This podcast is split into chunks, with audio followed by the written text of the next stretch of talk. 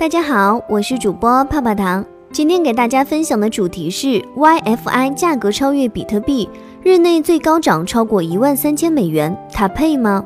首先来看一下今日的币圈大事件。聚焦一整天， Slack 用户称在 Filecoin 大矿工测试期间实施网络攻击。波卡官方发布 X C M P 跨链消息传递总体架构。国内第一张数字银行卡已经正式发行。E T C Labs 制定网络安全计划以应对网络攻击。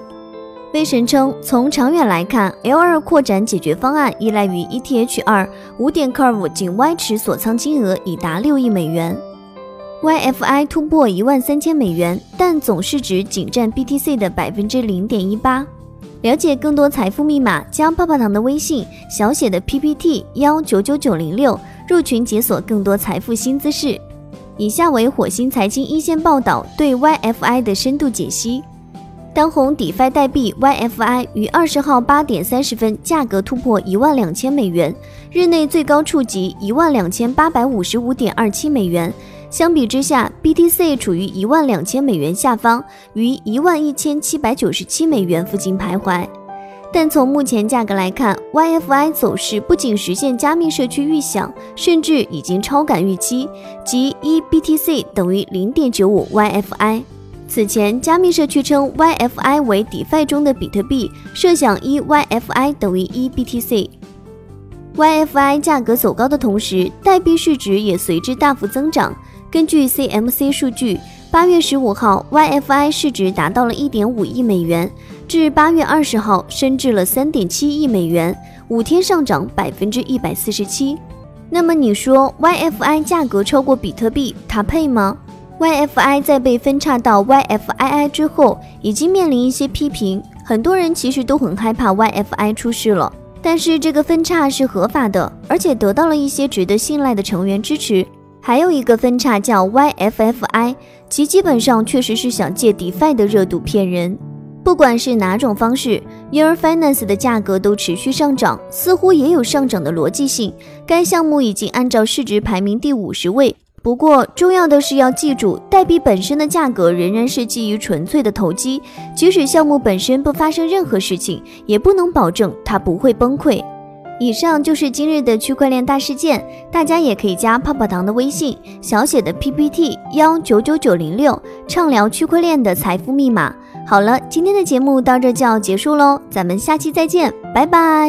上线一个小时内吸金七千六百万美元。八月十二号三点 Y M Finance 正式启动流动性挖矿。尽管官方团队在博文中强调智能合约未经任何审计，但用户的挖矿热情丝毫未受影响，在不足一小时的时间内就向项目存入了七千六百万美元。紧接着在 Y M Finance 启动代币分配八小时后，用户注入的资产规模突破两亿美元，二十四小时内该资产规模逼近四亿美元。Y M 热潮席卷了整个加密社区。 BitMEX 创始人发推称正在参与 Y M 流动性挖矿，并认为 DeFi 将助推牛市。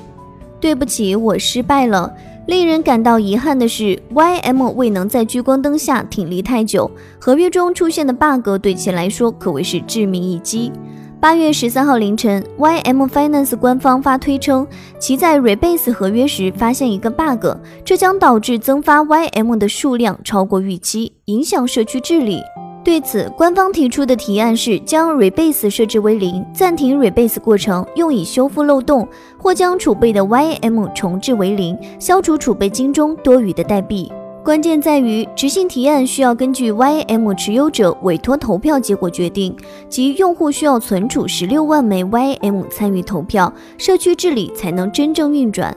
由此 Y M 社区展开了一场轰轰烈烈的救援行动，参与投票的代币数量很快就达到了十六万枚，且随后超越了十七万枚。然而事与愿违，合约漏洞最终未能修复，由于 bug 会与治理模块交互，提案未能成功执行， Y M 价格也一落千丈，从最高点位一百六十六美元跌落到了 零点四四美元，跌幅达 百分之九十九点七。 Y M 核心开发者在推特上表示，对不起大家，我失败了，谢谢你们今天的大力支持，我太难过了。发布 Y M 二点零 全面回归。尽管拯救行动失败了，但是 Y M 团队并未丧失信心，并发文宣布计划设立比特币捐赠，筹款达成后将推出 Y M 二点零。八月十五号 ，Y M Finance 官方发文称，比特币捐赠资金已经在一个小时内超过 七点五万美元的目标，超出的资金将置于 Y M 治理的控制之下，